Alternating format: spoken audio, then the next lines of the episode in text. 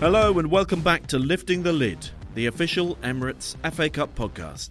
Each week, TV presenter Tubes and ex Premiership footballer Steve Sidwell sit down to talk with football legends of the recent past, and this week is no different. We've got Blackburn, Ipswich, and perhaps most notably Stokes, Jonathan Walters, speaking about the highs and lows of his life in football, including reaching the FA Cup final. The subject of this week's episode is mental health and we're grateful to Jonathan for opening up about his own lesser known challenges off the pitch, like losing his mother when he was still young, his daughter being born with gastroschisis, and his brother passing away before his time. We hear how he managed these pressures and some of the interesting and perhaps unexpected places where he found help. We also hear about reaching the FA Cup final with Stoke and what that meant for him and his career. It's a wonderfully insightful conversation, and we hope you enjoy it.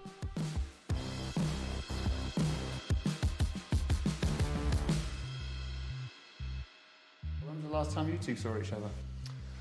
Oh, we worked last year, wasn't it? We were doing a podcast. I think so, podcast, yeah. We were doing Liquid a podcast. football. Yeah, yeah, it was going well. Um, it's Sir John as well. Sir John, I heard, I heard about this. He's on, he's on my phone as Sir John. Why is that?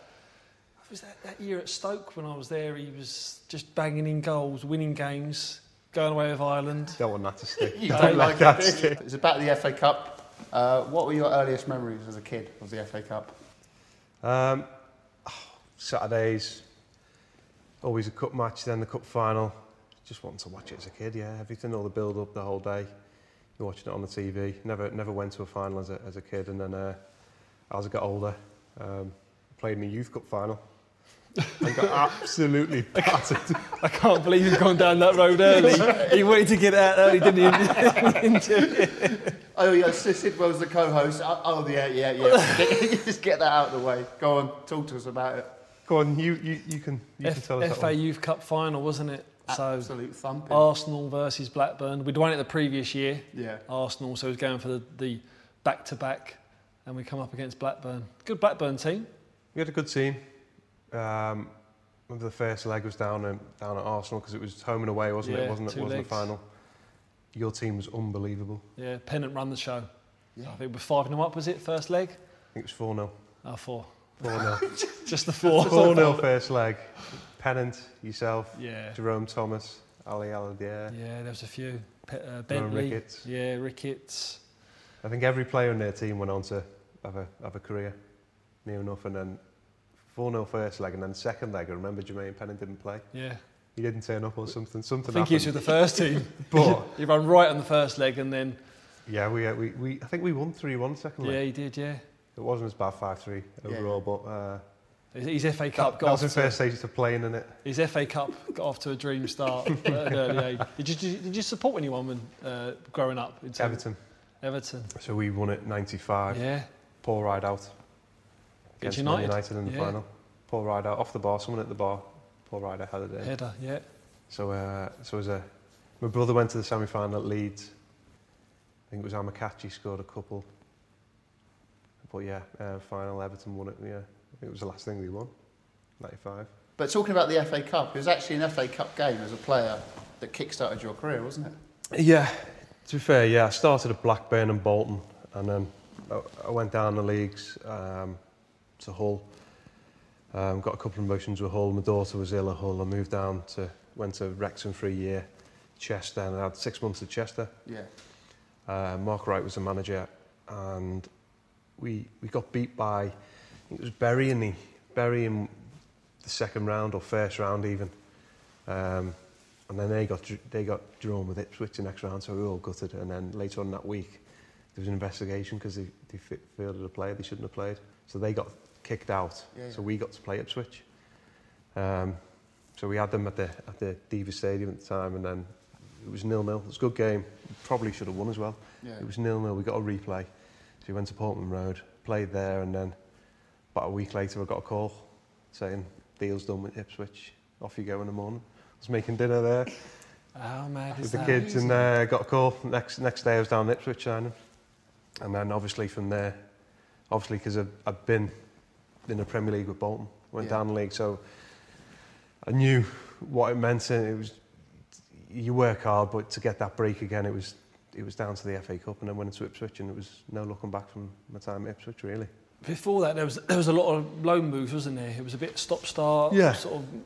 How, how hard was that in terms of not finding a like a home? Like, was you living out of a suitcase near enough? Was you did you ever feel settled at a club? Do you know what? I was I was a kid at Bolton, and I thought I'd made it. At, at 17, 18, 18, I think 18, 19, I thought I'd made it, and I was absolutely flying in the first team. Being, I was involved in every game. I was on the bench or in the squad.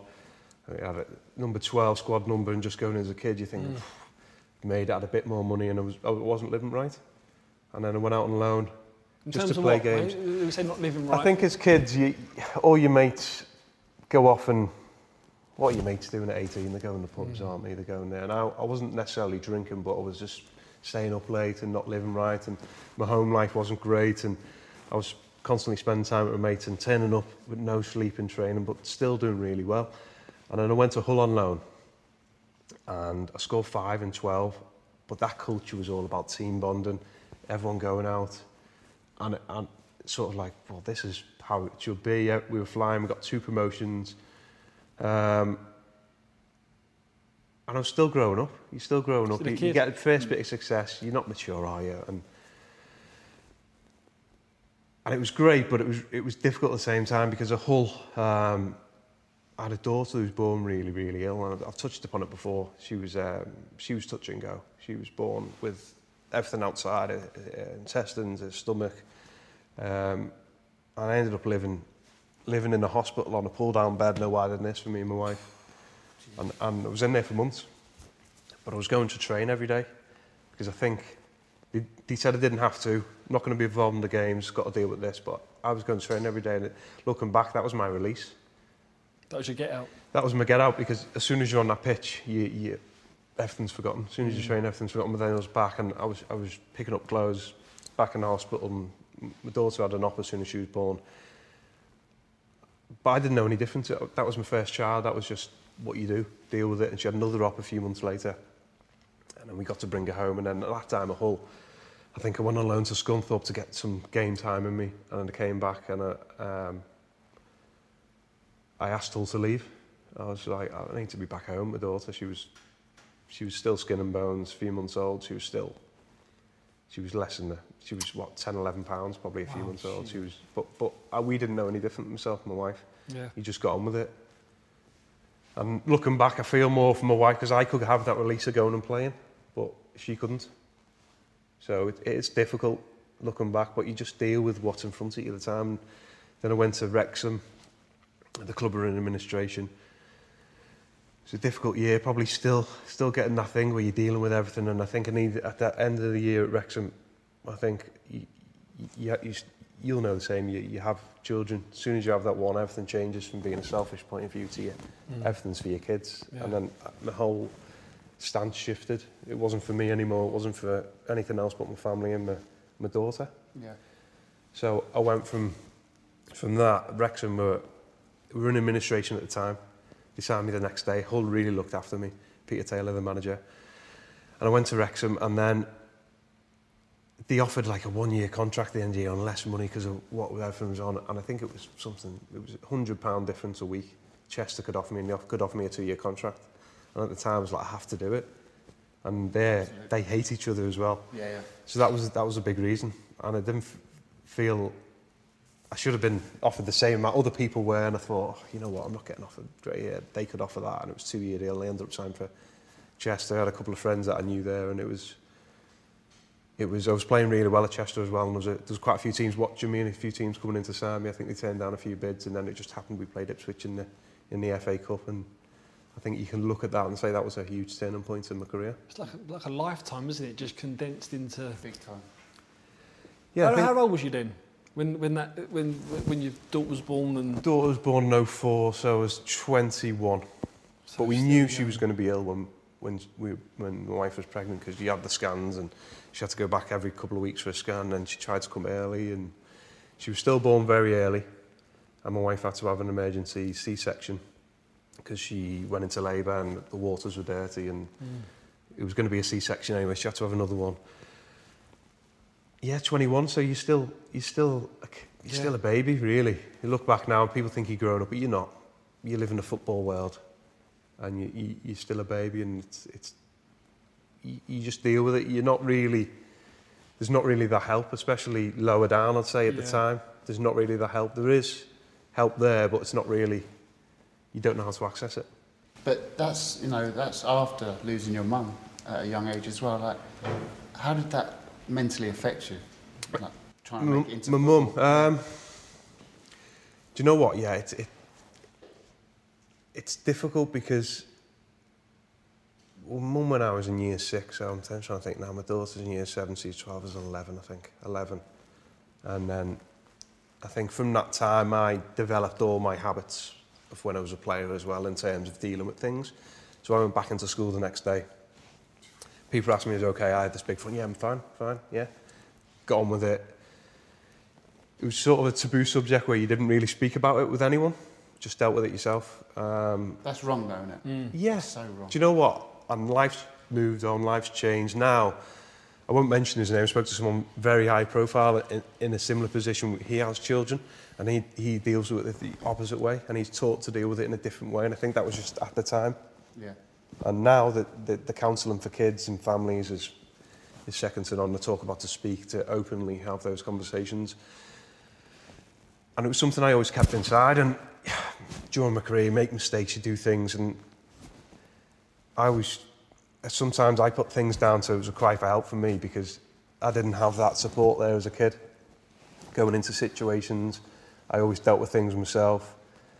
And I could see everyone else had the mum and dad doing things and I didn't really, I just, it was on my own a lot. Yeah. And then everything during my career, my, my whole thing, it was from my family, but it was from my mum. It was for her memory. That was the island, that was, people ask about Ireland and I say from a very early age, that was what I wanted to do. And I didn't get into football till 15 as well. Year 11 in school, I didn't go through the academy system. Mm. So when I got that chance, I was like, this is, you know, in her memory and that's what you do it for. That's what everything's for, for me. Because Steve, could you tell when you were playing with John at Stoke that there were underlying problems that he was struggling or anything like that? I always, whenever I played against John when he was at Stoke, you knew that you was going to come off with cuts and bruises. It was going to be a battle. It was going to be, you had to earn the right, you know, to win a game. And then I think when I played with you, the year, the year and a half that I was at Stoke, it always just seemed as though you were so mentally strong. That was one of your, your, your main strengths. But you'd pick up a knock, and I'd be like on a Thursday in training, you might walk in on training, go, my knee's sore, no good. And I'd be like, he's out. He's out for the Saturday. Before you know it, he's having a jab in his knee and he's playing on a Saturday. And then he's scoring on a Saturday. And it just become a kind of recurring thing where you just putting a lot of things. Like I, I, I say, to, to describe it, I'd say it was kind of you carrying a box Right. And you'd put, put, put stuff in a box, Yeah.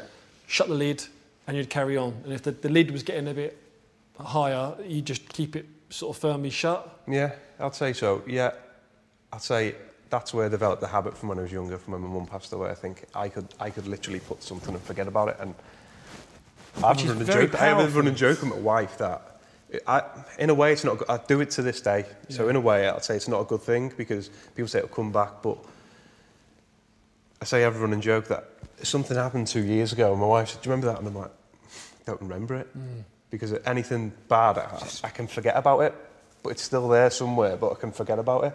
So I think that went off in football. That huge one was the Chelsea game when I scored two goals.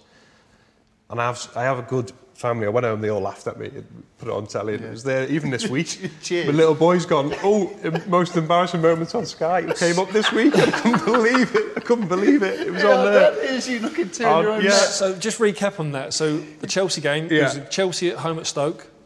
Chelsea home at Stoke. Um, I've run back after one, ran past about three players and scored an unbelievable diving header for, for Chelsea though.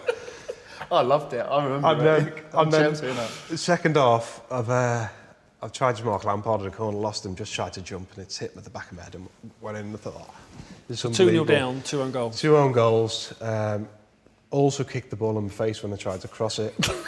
no one really speaks about that one. and then last minute I get a penalty. I win the penalty, so I'm like, I'm having this. I've got to put this to bed. And I just thought, I'm just going to hit it right down the middle as hard as I can. I've hit it, and it's clipped the top of the bar. And it's probably gone right in the back of the stand because the bar stuck it up. Would you like to fly And in just, beautiful I, I think there's a clip of me just going, oh. And I'm just thinking, but the fans were unbelievable. They were singing my name. But they loved you, didn't they? The At. Stoke, yeah, they were Yeah. unbelievable. And to be fair, one of the big things I remember from that game is JT and Frank Lampard coming up to me after the game, having a few words with me, but re, in a really, really good way. Brilliant. Um, and I always remember that because not many people would go out the way to do that. Yeah. What did they say? Um, don't worry about it. Like it happens. Like you're actually one of the one of the better players. You have, you're playing unbelievably well. Keep it going. Like you're having a good season. Blah, Yeah. Like al- along those lines. Um, and I really took that and respected that because not many people will go out the way to say that when someone's having a bad time. They just won. I think they came straight over to me.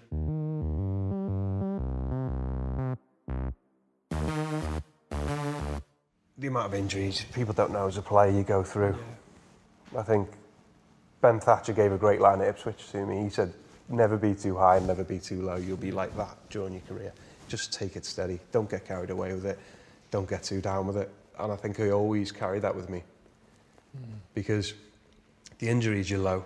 There was times I'd, I'll be draining my knee twice a week to, to play on a Saturday. I didn't train. I trained on the Friday.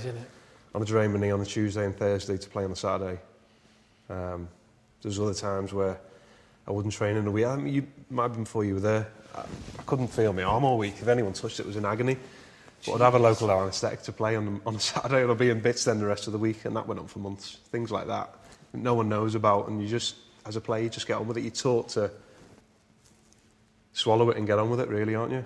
When I lost my dad, for a year I was fine. I was looking after them, my brother and my mum and stuff like that. And then all of a sudden, bang, like that. Mm. The only thing I could think of to get me through it wasn't going for a run or play golf. It was alcohol.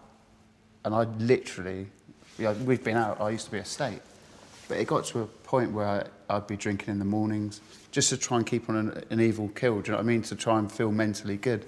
I couldn't just store it away. I had to do something. So On, on both your points, was there a specific time where, or a moment that you was like, I need help, or yeah, a sliding doors, and, and the same for you, like John? Um, I, I always found it very hard to trust people.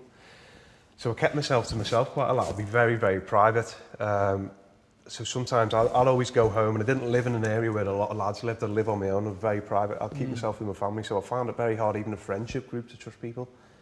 And even in a friendship group, you, you get people that try and take advantage of you outside of football, and you think it just adds to it. So I think when players come out of football, they find it very hard to trust people Yeah. that they haven't played with or that are outside of football.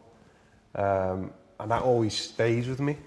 right. And that's so when you're going to talk to people, even if you feel like if you want to talk to a club, you feel like you can't because you feel like they're going to use it some way against you. Even agents, some way, there'll be some very good. And I was lucky to have a good person looking after me, but a lot only care while they're making money for them, and as soon as they're finished, they don't care about them. And That's brutal. It? that's the industry. That's the industry is, you're a, it is a brutal industry. It's a sink or swim um, industry, and it is like that. And it's interesting to hear John say that because someone that, that's strong-minded and as powerful as him, there's, there's, it's, it's kind of a front as well that you come in every day and you get on with your work, but you're fighting a battle behind. Yeah, At Any, at any of the clubs, did you feel throughout your career that you was close, possibly close to a manager or a player or someone within football that you could speak to or open up to? Um, Or was you ever close? To a manager, to no. I'll tell you, in the manager, no. Um, because I think you always kept your, your distance with things. I think you had to in a way because of, I think every footballers are the same as everyone else. Every, footballers go through every problem that everyone else will go through. That's what I tried to get out in a couple of interviews I've done. They'll, they'll lose people close to them. They go through people with diseases. They'll have problems with the kids. They'll have financial issues. You'll have mental health issues. And this whole mental health tag bothers me because it's not mental health. Everyone goes through the same thing. It is mental health, but as soon as you put that tag on it, people stigmatise it. It's not. Everyone has the same issues. There's no one that has doesn't go through the same issues that, that I go through. Yeah. So uh, it was random, and from what I've learned from this situation, it's called unloading. Sometimes you, you unload on someone. Henry Winter did an interview with me at Burnley, and he asked the question you asked about mum, and no one had ever asked me that question. I've gone down a route, and I broke down with Henry. I literally just went. There's a photographer there doing the interview for the paper, and I was like, and he wanted to stop, and I was like, you know what? No, I'll carry on. I'll tell. I'm going to tell you everything now. And I went through and, tell, and I went through my whole career, mistakes I've made, everything, stuff I've held in. And uh, I was like, I basically unloaded everything on him. Was it just like, thank God for that? Yeah, but then on the back of that, I was so nervous about the piece coming out because he was like, look, we won't run it. And from the back of that, I got a real good trust bond with Henry. And that's Yeah. why I ended up doing a PFA interview with him and asked his advice on certain things because knew I could trust him. Um, the interview came out, and on the back of that interview, um, the messages I got were unbelievable through Twitter, Instagram. I was trying to reply to people, thousands. It was ridiculous. And the, the messages off kids that were 16 to men that were in the 90s saying like, oh, I never realised or I've never spoke about it, but you coming out and actually saying something has, uh, has really opened my eyes to now I'm going to go and speak to someone. And in the back of it made me feel great that I could, it was an unload, but then immediately Helping guard goes up again now. Helping others. Immediately he goes up because then people he, people are looking at me different. But honestly, people stopped me, and there was not one bad the bad comment from what I'd said. Um, and it was it was it was yeah a massive sort of it Release. a, yeah it was a release, and then and then I did that, and I wasn't playing at Burnley at the time. I had, a, I had, I had an operation on my knee. And then it, it got even worse, to be fair, as me, because then you, you still go into your habits of not telling, not speaking, and um, I went back and you sort of open up to your wife and your family, and you get all these things that no one really knows because you don't want to get upset in front of people. From, but what I found out is it's not strong keeping it in, it's strong actually going and speaking about it. Yeah. And that's so important for Yeah. people watching this. And for people that think, Keep it in. There's still people that'll say, oh, you know, and look down on you for doing it. It's it's so much harder having to say it, and the strength of someone being open and dealing with it. The amount of people you help, and it, the amount of help it gives you immediately to have someone to speak to. Um, You're so right. You're so right. Because Yeah. when I came out, I went enough's enough with the alcohol. Like I'm going to be dead soon, mm. and more importantly, I'm going to upset all these people around me. Like obviously, my mum lost her husband, my dad, and I was like, what am I doing? So I was like, right, this is en- enough's enough. I can't have everyone crying and ruining relationships and stuff like that. So I just went on Instagram, said, look, got a drink problem, and I was like, yeah, everyone was like respect, respect, respect. And now, like, amount of times at the weekends now, I'm like, people are like, Tubes, can you help me with, like, I've- think I've got a drink problem. And it's, you know, you can help others. It's so important to speak out. And it makes you feel like, as soon as you said it, you're like, Yeah. it's out there now. And then people support you as well because they know you have a problem. But if you keep it all in, no, one's, no one can help because no one knows.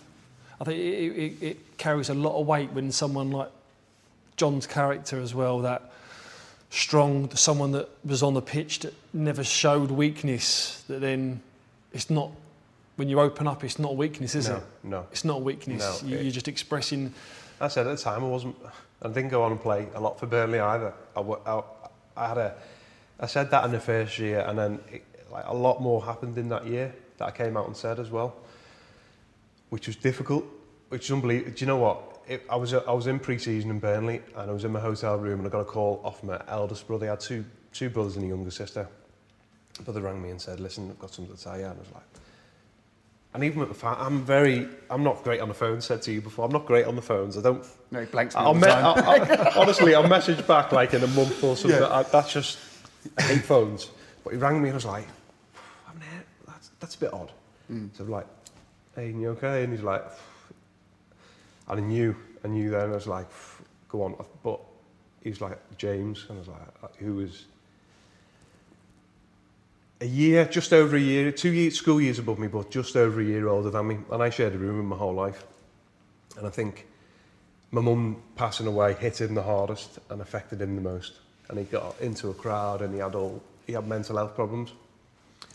Um, and he was he was ended up um, being on antidepressants for a number of years and being schizophrenic and had all these issues. And he passed away. He he passed away through a problem with his heart, but it was all down, without a shadow of a doubt, all down to the medication he was on. And he wouldn't leave the house and he, he went to it. He'd eat and not exercise and always on takeaways and he got quite big and um, but he wasn't as big as you think but ended up passing away through a problem with his heart so immediately I was like right I'm on the next flight home but we, we were training first so before training I've, I think I've pulled Robbie Brady and I said listen Rob like I had to tell someone I was like I don't know what to do and we had a running a, running session I remember it we were down in Cork and we had a running session and I was like And he was like, just go home. I was like, can't, I've got a flight at two o'clock. I've just booked a flight. Um, I'm going to train. So I trained, did the session, pulled the manager after the session. Told him, nearly went, but didn't, um, and said, I need to go. And he's like, fine, whatever we can do to help you, we'll help you, blah, blah, blah. Went home. Um, saw my wife. At the same time, my wife was pregnant, but I'd lost the baby, same day. Same day, day after. Mm. Day before. No, no, it was either the same day or day after. It was literally that exactly the time, but we didn't tell anyone because we were like, this has just happened with James, my older, my older brother. We sort of kept it to ourselves and we were like, right, not to take away from what's happened, but then we kept that to ourselves. So then, me being me in a selfish way, and football is a very selfish world, I've gone, I have to go back and train. And there's a pre-season game, and I flew out back to Cork the next day. Um, and, a, and the manager like, what are you doing? I was like, I need to play, I need to, I need to be involved, I need this. It's okay, nothing can be done at home. But football's your medicine, right? Yeah, it was, yeah. Nothing can be done at home. Mm. And I look at, oh, what am I doing? But uh, then I was going, I need to play. I didn't play last year. I need to be in the team. You have all these things going through your head. I can't not miss a game if I don't play. And I went and played a game. And then the next day, my daughter got diagnosed with scoliosis. It was like, this was like within three days. And she's Jeez. my eldest daughter, which she's still got to have an operation. Um, two metal rods put on her spine to straighten her, her spine. And I was like, but then this happened to my wife as well, so how strong she is dealing with it. And has kept that to herself because no one knew that because of what was happening with my brother. So with the fu- so with the funeral, I was going back and forth to Burnley every day and trying to organise a funeral. Um, with my with my brother and sister, but the majority, myself and my wife, like took a lot on and Mm. we're doing it, and you're dealing with all these things, and you just that's just. But when I go back to saying we're no different everyone, anyone else, that is everyone's job. Everyone's does the same things. Everyone goes through these things, just happen to happen at once. and I came out and said it on the Late Late Show in in Dublin. No one knew I was doing it, and it was again, it was a. It might have been an unloading thing. They got me on to speak about whatever.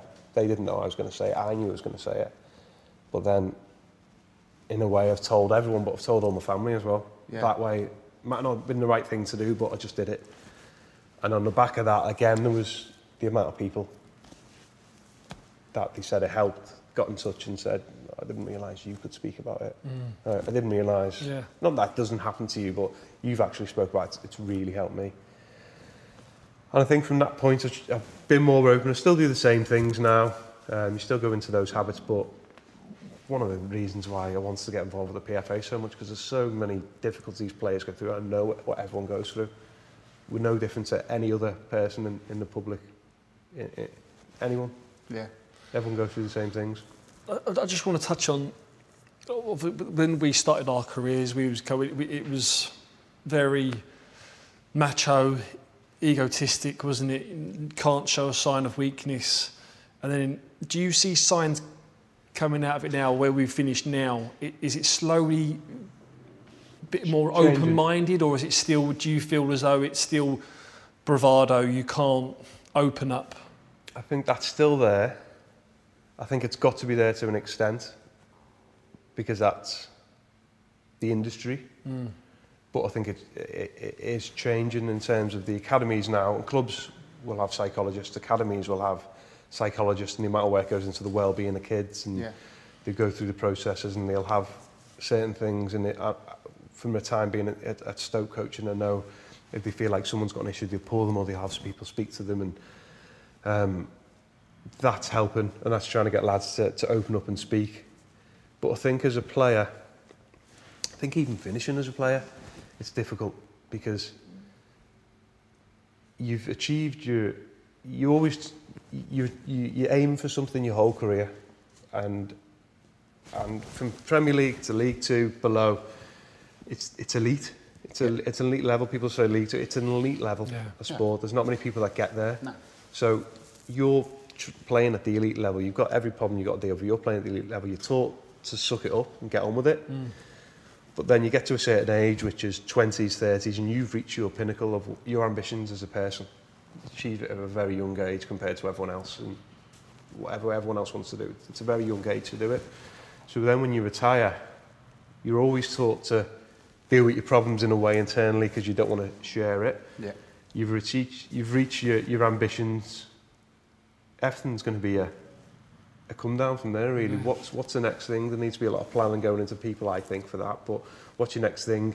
All your friends and family want to talk about is football or what you're doing next. So true. Well, you struggled massively, didn't you? I remember you saying Yeah. the phone stopped and you didn't know what to do and you, you broke down, didn't you? So what you're doing next, that's a lot, isn't it? Yeah. What, what you're doing now? Yeah, I mean that's that's the hardest thing for me in, in terms of when I when I finished, and it'd be similar to you. It, it, it was as though a massive chunk, not just of my life, but of the family. Like my wife and kids, they used to love coming to games. Right. So the whole build up to the week and the, the, the, the game on the Saturday, you know, leaving the stadium, grabbing a takeaway, you know, the weekends, it was all built around The the, whole, the whole, yeah, the whole structure of the family was built around football. And, and you as a person, it's selfish because Well, it's all around Yeah, you, Yeah. isn't it? You're the main Yeah. focal Yeah. point. Sort of, yeah. And then for me, my biggest thing was I, I just lived and breathed football. I didn't really have much interest outside of other than football. I'd love a bit of golf and you know bits and bobs, but football was my biggest sacrifice. And when that stopped, I, I couldn't fill it with anything. I really struggled. Struggled now to, like, to, to even to this day. There'd be some days that just pass by and that are great. There'd be a couple of days where I'm like, really, really struggle. I think where John says there about unloading sometimes, I think they're, they're brilliant. Yeah. They're brilliant. But whether that can be done more often, then, you know, it might be a, a way forward and a progression. I think, well, I know from speaking, and even then, I I wouldn't have spoke about a lot of things for a while. I know speaking to people about your issues helps immensely. Oh, mm. and I'd, I'd, I'd be an advocate of that from anyone. Just talking about football, anything, just speaking. No one, no one cares that. No one, it's, there's no embarrassment to anything because everyone goes through the same things. But mm. when you've said it to someone and you have that support and knowing that, okay, they know how I feel and th- honestly, there's no, there's no embarrassment. The- The more people can do it, the better you feel. Well, a problem honestly. shared is a problem halved, doesn't it? If mm. no one knows that you're struggling, Yeah. no one can help you. Yeah. It's, And he, he's right. There's, when, when you finish, everything stops. Everything's structured around, around playing. If you go back on the football team, everything's structured around that. You might have made good money, and the very few make good money. There's a lot of lower down that don't make. Oh, yeah. well, well, there's a lot of players. I'd say 95% of players will have to work again, have a second career. would you say for 95%? financial- Yeah? Yeah. Really? Yeah, because you'll have the, the, the ones that will make an enormous amount of money. But then if you, if you look at the statistics, and I think it was a study in 2015. Mm. The divorces divorce and bankruptcy. and bankruptcy Yeah. and it was something like 30% within a year are bankrupt up to 75% in three years or div- and divorced and then all the issues that come with that because it's because again it goes back to trust as well you might have had bad financial advice and I know a lot of older players have had that Yeah. and are still going through that as well that have lost everything so you've earned all your money in the career that you've gone and, and had and that was your main way of making money when you finished and you thought you provided for your family, you've lost everything when you finish. What do you do? Where do you stand? So you think of all the mental health problems with that then, and there's a lot, there's a lot of players. And when I said I was, I was lost, it's not, you want to go into something, you want to help, but what do you do? My way of describing a footballer's life, and you might agree with me here, it's not. It's like a fake life. It's not real, is it? But like a professional football player Wow. i- i- is not. Is not the real people out in this world because you're getting paid ridiculous money. You're on highs and lows every week. You're getting paid for something that you love. And it's it, football's like wrapped in its own bubble, isn't it? Mm-hmm. And then when that stops and you come out of that bubble, like we'll know players, the foreign lads that come over that won't know how to pay the council tax, won't know how to pay, you know, any kind of utility bill, won't know how to, you know, find a nursery for their school, won't know how to get, a, won't know how to get a GP. It's all done for them.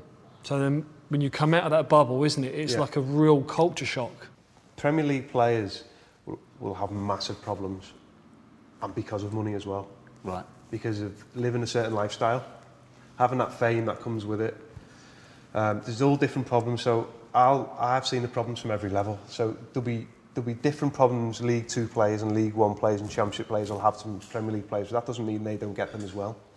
And if you go on those statistics as well, imagine being there and and losing everything or having different type of problems. The tr- I think a, a big one's trust mm. at the top level because you've got to be so private because you, everywhere you go out, you either get you on a night out, you either get stick off someone, or you either get photos constantly, or you want to be with your kids and you're holding your, Yeah. your little boy or little girl, and people are always coming up to you, and you, you feel like you, that's your that's your privacy space, and you can't really have that a lot. I was So going to it's say with the, difficult- tr- the trust thing as well. Do you know who your proper friends are? Because so many people want to be with you because you're a Premier League footballer, want to be going to the best nightclubs. Do you? Can you tell the people who, once it, you're retired, they're just going to go see you later? And is Um, it upsetting when that does happen? You're like, I thought we were. I'm really lucky in terms of the, the, the group of the real close group of friends that I grew up with from school, from knee height. We're still really close now, so they're so they're they're my go-to. Other people haven't got that. I I had I was really I had a really good group. I came into academy at a late age, so I had a really good group of like we won a national cup as my as my team. Yeah. Um, national amateur cup at under 15s or something. And I went to Blackburn and then I was still going coming home and going out with those lads quite a lot and I was still living a, the wrong lifestyle. Right. Um, because as I said, that was all what everyone else was doing. And I think I unconsciously made a decision. I had to leave that. And when I got older, I left that. And it wasn't that I was leaving a lot of friends behind. I had to leave that because that's what everyone else was doing. So I had to sort of Right. take everything on myself. And, and that's when it's a very lonely place because you, you, you're so focused on doing what you want to do um, or have to do. Because I could have carried on that and I wouldn't have made it as a, made it as a, uh, I wouldn't have made a career out of football. So I had to conscious, well, subconsciously, but consciously at the same time, make that decision to to leave that. So Yeah. that was hard, and because you're leaving a group of friends that you sort of grown up with as well, and not not in a negative way. That's because the saying you, you you forget where you come from, and never forget where I come from. Never No. forget mm. people that helped bring me up as a, as a child as well. I still see families and the area that I came up from. I live around the corner from now, and I'm trying to do things to help that area, but at a certain age, you've got to make those decisions, and you go. A lot of kids are growing up and go for university or school, and you're immediately thrust into an adult world with with with men. That are, it's a ruthless, cutthroat world. Yeah. And talking about friends in football, uh, you had a great lunch, didn't you, at Stoke for the year and a half you were toured together? Well, that dressing room that I that I walked into was Yeah. for me, and I've been in some good dressing rooms in my career. That was the best dressing room that I ever had. It was that good.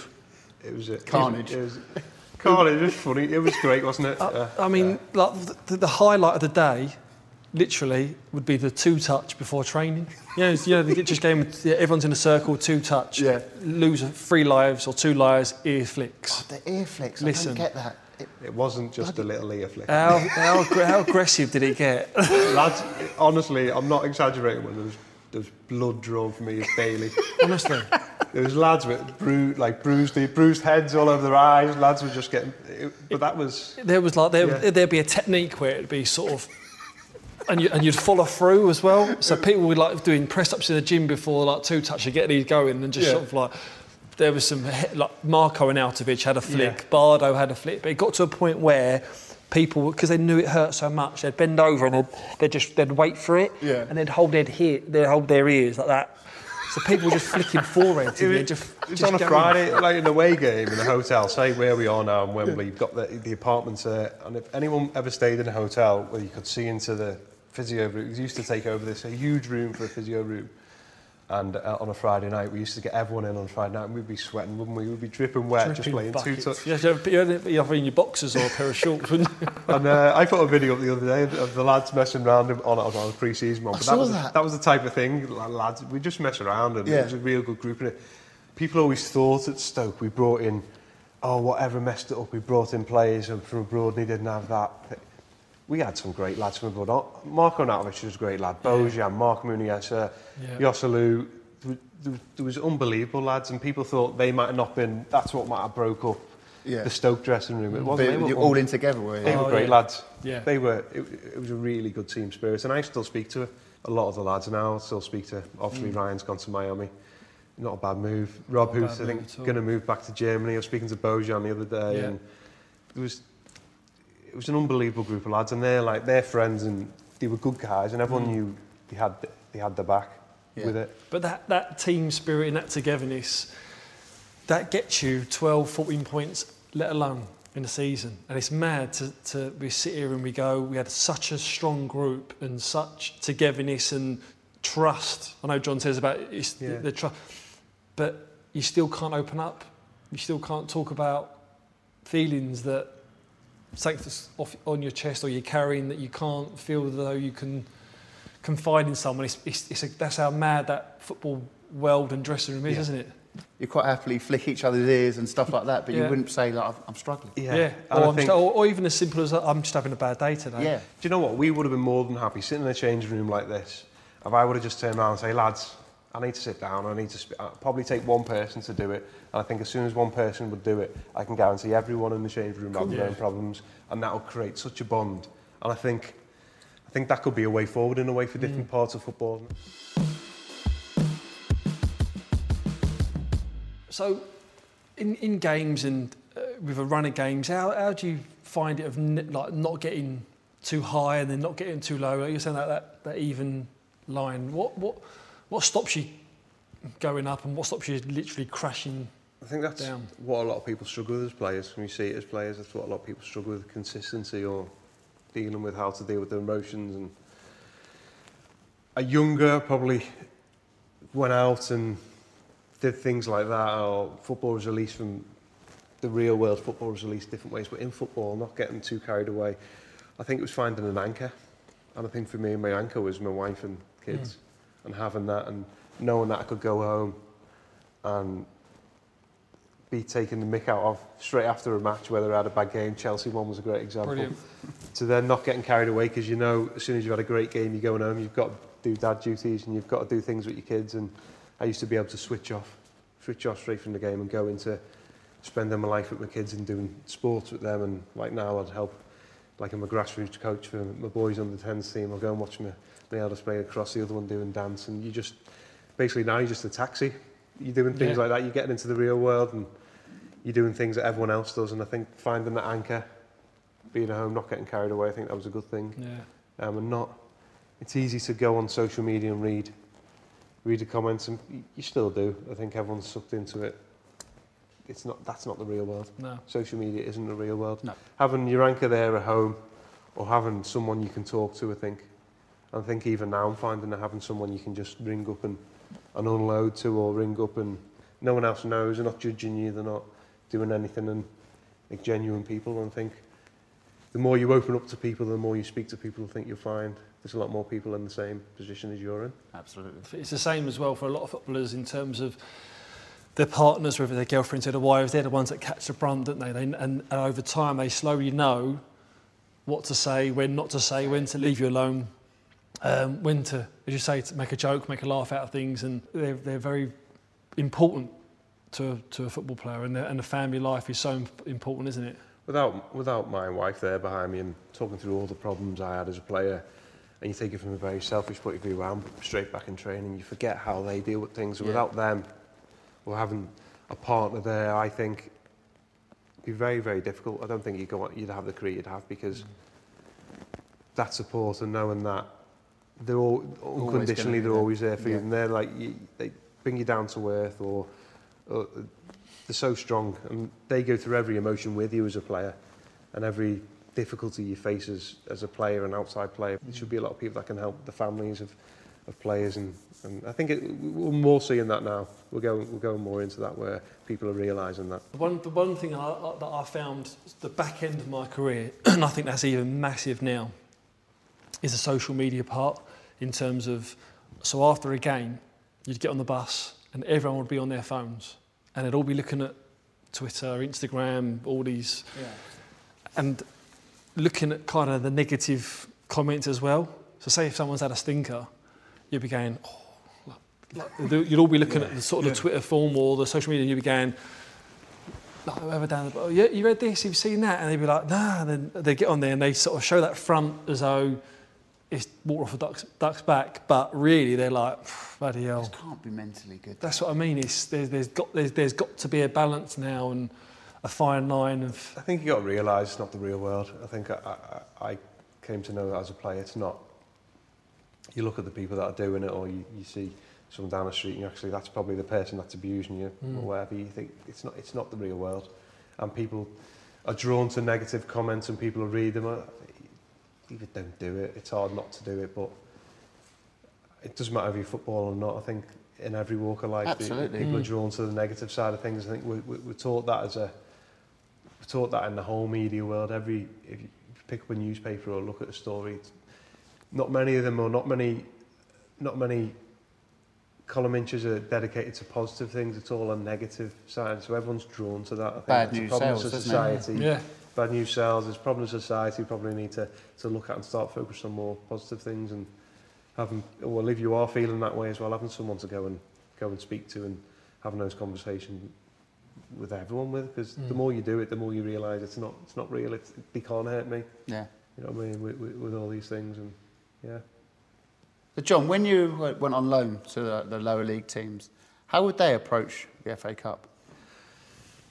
completely different way. I think you, you, times at Wrexham, Chester, Hull, the teams I was at, you, you go in at a lower level, so you always you're always waiting for the draw, always waiting to see who you've got. That's brilliant as a player. You're waiting to see it on TV. Would you always watch it together as well? Uh, no, but whether it be well.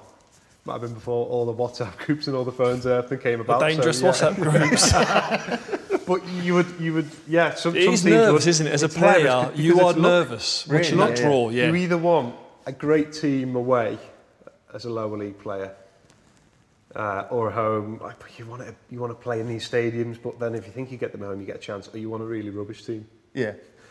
Honestly, you, you, or you don't want someone that's say if you're in League Two, you don't want like top of League One. You're thinking, oh, great, or a Championship team. You want a big hitter, Yeah. or someone that you've got a great chance against. Right. And then once it, once you get further on the round, it's like it's all about getting in that third round draw because you know the big boys come in, and then it's about getting a, a big draw. And then honestly, watching a draw as a player and even as a fan now, I'd watch I watched Crouchy do one the other day, and uh, you texted him straight away. with big long on coming in. Um, the Rod Stewart one, wasn't it? Even he said that was the most. Ner- he said that's the, one of the most nervous things he's ever done. Really? All the shows, the games, Can't mess up, the can big, with the a big, the big matches I've that he's ever done done. He said that was the most nervous, one of the most nervous experiences he's ever ever had to do in his in his life. wow. Yeah. I've never done one, but I'd imagine you don't want to mess up or drop drop a ball through. It's live, isn't it? What draw has gone? It's been you've watched live and gone. Yes, come on, we've got them. I think the semi-final one. with- with- with- Oh yeah, the Bolton. Bolton, Yeah. because you didn't want the two big teams. You knew if you got the City, you've got a very slim chance of going through. Whether it doesn't matter what who you got, you knew if you got them that year, you're thinking, oh, don't get them, don't get them, because you want to get through to a final. Once you get in the final, you got a chance. Have, have you ever been on the flip side where you've been a Prem team like a Stoke or a Burnley, or and you've been knocked out to a minnow? No. No. there you go. Stay strong. Yeah. you know what? I don't. Mentality. I don't think. No cup I upsets for John. No, we've had, we've been close. What about you? Yeah. Lincoln. I was at Brighton at the time. We called it the Lincoln 11. The Link- the Lincoln 11 just got thrown lambs to the slaughter. how, how long ago was that? Was that when you had Gareth We- McCauley? You had the two six foot seven centre half. We just got bashed up. Yeah. We got bashed. Like a Um, no, in saying that, we went 1 0 up. Yeah. So it was, it, it, Chris Hughton changed the team. We went 1 0 up away at uh, Lincoln, thinking half time, happy days. Come out second half, 1 1. The crowd start going, and you're thinking, here we go. This, you know what's going to go on. Then it's 2 1. And then that's it. All the fans are on the pitch, and then you're just waiting to be exposed the next day in the papers. Talk about men's. Talk about men's. Great weekend. Yeah. I think one of them was the Lincoln 11. Talk about football being ninety percent mental. That's a, that's a prime example, and that's why cup upsets will always happen because players that play at a higher level always think it's going to be easy. Yeah. It's not, mm. and it's th- those players. They'll always raise the game because they think they've got to, and I've been in that position, you've got to impress, this is my chance. If I play these and I play well, I could get a move to either these, or people know I can play at that level. Right. That's what happened to Ipswich. yeah. So as a player lower down, that's what you're thinking. And this is your cup final. This is your Wembley moments. This is you'll never play against a Premier League team if you're in League Two unless you unless you go through the leagues. Very very rarely does anyone play all through the leagues. Um, and as a Premier League player, you're thinking these will be easy. They're not on a same level. We're better than them, technically better, and they'll always try. They'll always try a lot harder than the, the Prem teams. And the ones that go through, if you get a Premier League team that will match the fitness and match the work rate of the lower league team, they'll always win on ability. Well, 99% they'll win on ability because ability will come through in the end.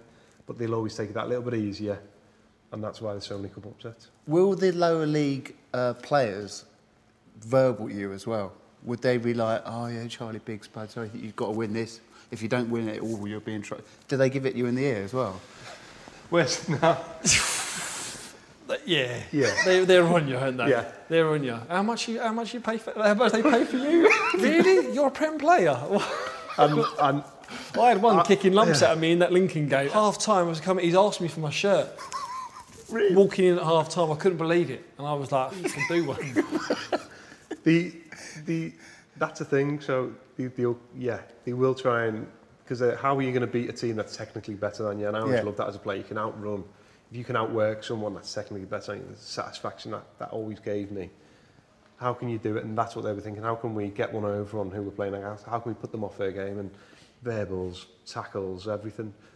But then when it comes down to ability, you, there's a lot of very good players in those leagues. So you will have a team, and there will be a player in that team. You think, Jesus, he is um, like Yeah. unbelievable. There's always someone in that. There's always goal scorers. There's always someone that have one chance and score a goal. Yeah. There's always a couple of players that are let go from Premier League academies or work their way down. They've got that ability, and whether life choices or unlucky, they've, they've ended up in that situation. We talk about sort of like we were talking about emotions and um, experiences. We're here obviously at Wembley. Just going back on like the FA Cup Yeah. itself, and like you've been out there, you've been in an FA Cup semi-final. What was it like? Just the two goals? Do you know what? What was it like? Oh, what was it like going into that? I've had, I've had two of the best moments in my career. Scored two in both games. One was for Ireland to send us through to the Euros in the playoff game with Bosnia. And the other one was here, um, the semi-final here. So we had Matt Etherington and Rob who scored very early on. So, so let's just go to the day. So you've got drawn against Bolton. Yeah, so, Right, so we've, we've had a great run in the FA Cup so far. Yeah. I think we've beat Danny Higginbotham scored an unbelievable game. We've beat West Ham. We've had Cardiff in extra time. I scored two down in Cardiff. Beat Brighton. Just you, you know the year's going really well. going, Got drawn yeah. Bolton, and I, I'm not too sure who was in the other one. It was City, someone. So you're thinking Bolton, you've got a great chance, and then it changed, didn't it? Either year before, so the, the semis were at Wembley. Yeah. So I think we came down here in the week or two weeks before. Tony Pulis, we were walking around. We came down the track. She literally walk around, went back on the train, and went home. but it was it was his it was his way of going. I want you to familiarise yourselves. I don't want you to turn up on a day and be. I want you to know the walk. I want you to know the dressing rooms. Great idea. What, so you was actually physically allowed to come in into the stadium and, in. and walk around? Came in, Amazing. yeah, So before the game, or when it's drawn out against Bolton, yeah. are you thinking? Well, we got a chance of getting to the final here. Is that are you, Yeah, yeah, it's you your think- your I think you're thinking we don't want Man City. Yeah. They were flying. I think you don't want Man City. I I can't remember who they were playing. I just thought, we don't want Man City. You think of Bolton. As a player, you always think you want the weakest out of the four teams. Yeah. Um, and Bolton, would have went, we won Stoke. I think it was United. I think Was it was. it? I think it was City United in the other semi-final. But Bolton said, will say we won Stoke, so they would have been rubbing their hands Of as well. course, yeah. Um, so coming down, we've got in the changing room, the whole thing about the day. Here's another thing as well, you don't see. My wife had a cesarean th- two to three weeks before with my little boy. Because, because we had to have one of the first child, she had one at the second and third. She drove down here. You're not meant to drive. She drove the whole family down. She's put it in the box. she's, she's done a Sir John and just put it in the box. honestly, she, she, she's drove down and obviously cesarean, it's like major surgery. cut Yeah. open. So she's drove down in bits, came down with two of the kids. You come down here, so that you know they're travelling down, you're checking they're okay, checking they got the tickets, and then we come in the change room. I think Ricardo Fuller did the speech because he wasn't playing at the time. Whether he was injured or not, too sure. He might have been on the bench, but I remember him doing a speech in, and it was, it was quite a powerful speech. I think Tony Pulis wanted him to do it. So you go out there, and the Wembley pitch is huge, so you shattered straight away because no matter what, no matter how many games you've played, and you go and play in a big game like that, your legs 10, 15 minutes, you're gone. You're like you, you, Wow. you use all your energy, you, whether it's everything, all the emotion, everything coming on you, and then first half we go one 0 up, two 0 up, um, absolutely flying. Matty Etherington, Rob Huth, two two great goals, and I remember Matty's goal outside the box with left foot. yeah, I'm trying to think whether Kenwyne scored second half, first half. Um, I think Kenwyne was third, and then the fourth, I've picked it up. And I think it's at, at that time, a lot of fans are still, still really nervous because they were thinking, how can we mess this up? Do you know what I mean? You were three for Stoke. That's it's an unbelievable thing. They haven't Yeah. Been in that position for so many years, and I've picked it up in the own half. Um, ran with it for a while. I think um, had the lad chase me. I've brushed him off, and that's my favourite position to be in. We used to do the shooting on a Friday every day, and that was my favourite position to pick the ball up and curl it in that far corner. Yeah. So I picked it up, and it's Jussi Jääskeläinen goal, who I knew from the time at Bolton as well. And he's, he was an unbelievable keeper.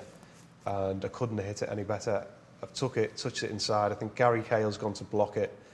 And I don't even look where the goal is. and know exactly where it is and hit it perfect. It just sneaks in the far corner. And I ran straight Great over and trying to pick. First thing is, I'm trying to pick my, my wife and kids out in Yeah. the crowd because I know they're there. Mm. know where they're sitting, I know they're in that area. So I go over to them, still can't pick them out.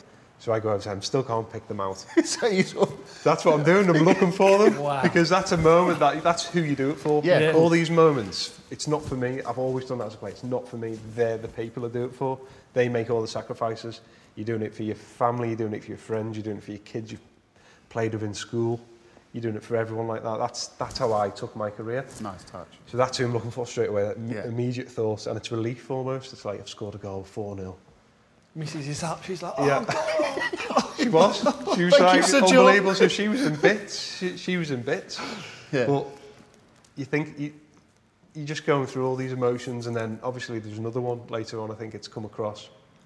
Andy Wilkinson, who's never scored for Stoke, never scored a goal. He had an unbelievable chance, but he decided not to score. He decided to shank it to me to set me up. I think I've even it's somehow gone over. Few people tried to mock whether hitting the floor. It's it's gone over a few and gone. It's gone. I think there's a few people trying to slide in to block it, and it's just gone over to make it. Yeah, it was an unbelievable feeling at the Stoke end as well. at the Stoke end. Um, and then you, you just enjoy it. You know you're in that moment. You know you're through to the final. And from from saying highs and lows, that, that was my highest point, and that was one of my lowest points of final. Coming here and playing City and getting beat because we were in with a great shout. I think Kenwyne might have had a couple of good chances in the game. Right, so let- let's start again. So we've all we've, Yeah. we've played in big games against teams that you know if you go toe to toe that you're not going to win because they're better players than you. So what would what would TP's team talk would it have been? Would it have been listen, ruffle a few feathers, they're staying in the game, keep tight? What what was he saying before the game or the build up or the Um, plan? We'd always have a way, our way of playing Stoke. It was different away from home, but we'd always be up and, and at them in people's faces. And we had players that could play in that team. yeah. Um, we had players during my time at Stoke, Matty Etherington, Tung Chai, Ricardo Fuller, Eidur Gudjohnsen, John Carew, Michael Owen came. Mm. We had a lot of players Yeah. that could play football. And when you came, Yeah. people are comfortable with the ball. It's not just what you think on Alswich Bojan. So we had all these players that can play. But in that team, we had it was press, it was play, it was where can we get the second balls. We, but you're playing against a Man City team, and for me, that was the most difficult thing about Man City. It was when they were just, it was when they were going for the league title, when they just Yeah. won good. They could outplay everyone. They had unbelievable players in the team, but they could out, they could outmuscle anyone as well. Really? had Yeah. Vincent Kompany, Mm. Yaya Yaya Toure, Toure. Yeah. Balotelli was in the team. I remember, I remember looking at the bench and there was Milner on the bench, Patrick Vieira was on the bench. You know, on the bench, yeah, on the bench. He's a Dutch lad in midfield. Um, De Jong. De Jong, Nigel. De Jong. Yeah, Nigel De Jong, could- yeah. you couldn't out.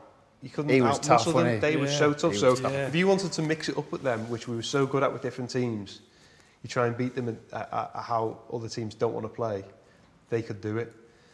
So we, we, we were in a, it was, wasn't the greatest of games. Um, we were defending a lot. Tommy Sorensen pulled some unbelievable saves, and then if you remember the goal, I'm sure it was Yaya Toure. It was an unbelievable one, Yeah. and then you know it's you deflated. Oh, you've, everyone's come again. But that was midway tickets. through the second half as well. So you've gone Yeah. 60, 70 minutes nil-nil with City hmm.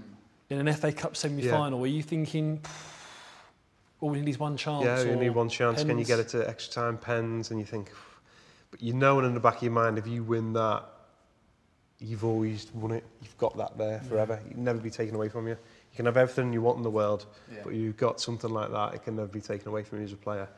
Um, and fair play to all the players like yourself that have won Premier Leagues and FA Cups, and you know, I've never been fortunate enough to, to do anything like that. But it can never be taken away from you, and then you've got to climb those steps as a, as a loser as well. And you're like, it's a blow, and it's an experience no one can take from you. Played here, but I've played here three times now. I played it, against England in a match as well. We drew on one, so one one, drew one, lost one. Mixed not bag. a bad, not mixed bag. Um, so as I said, highs and lows of football. There's a high, there's a massive low, the same place. But you, you've got to be positive and just keep memories of somewhere like here as in, as in the positive things and take back from it. And you go through a journey with everyone else you're playing with and your family and the fans as well. Amazing. Well, John, uh, that was absolutely class, mate. Really, really enjoyed that and wish you the best of luck. Sir John. Sir John.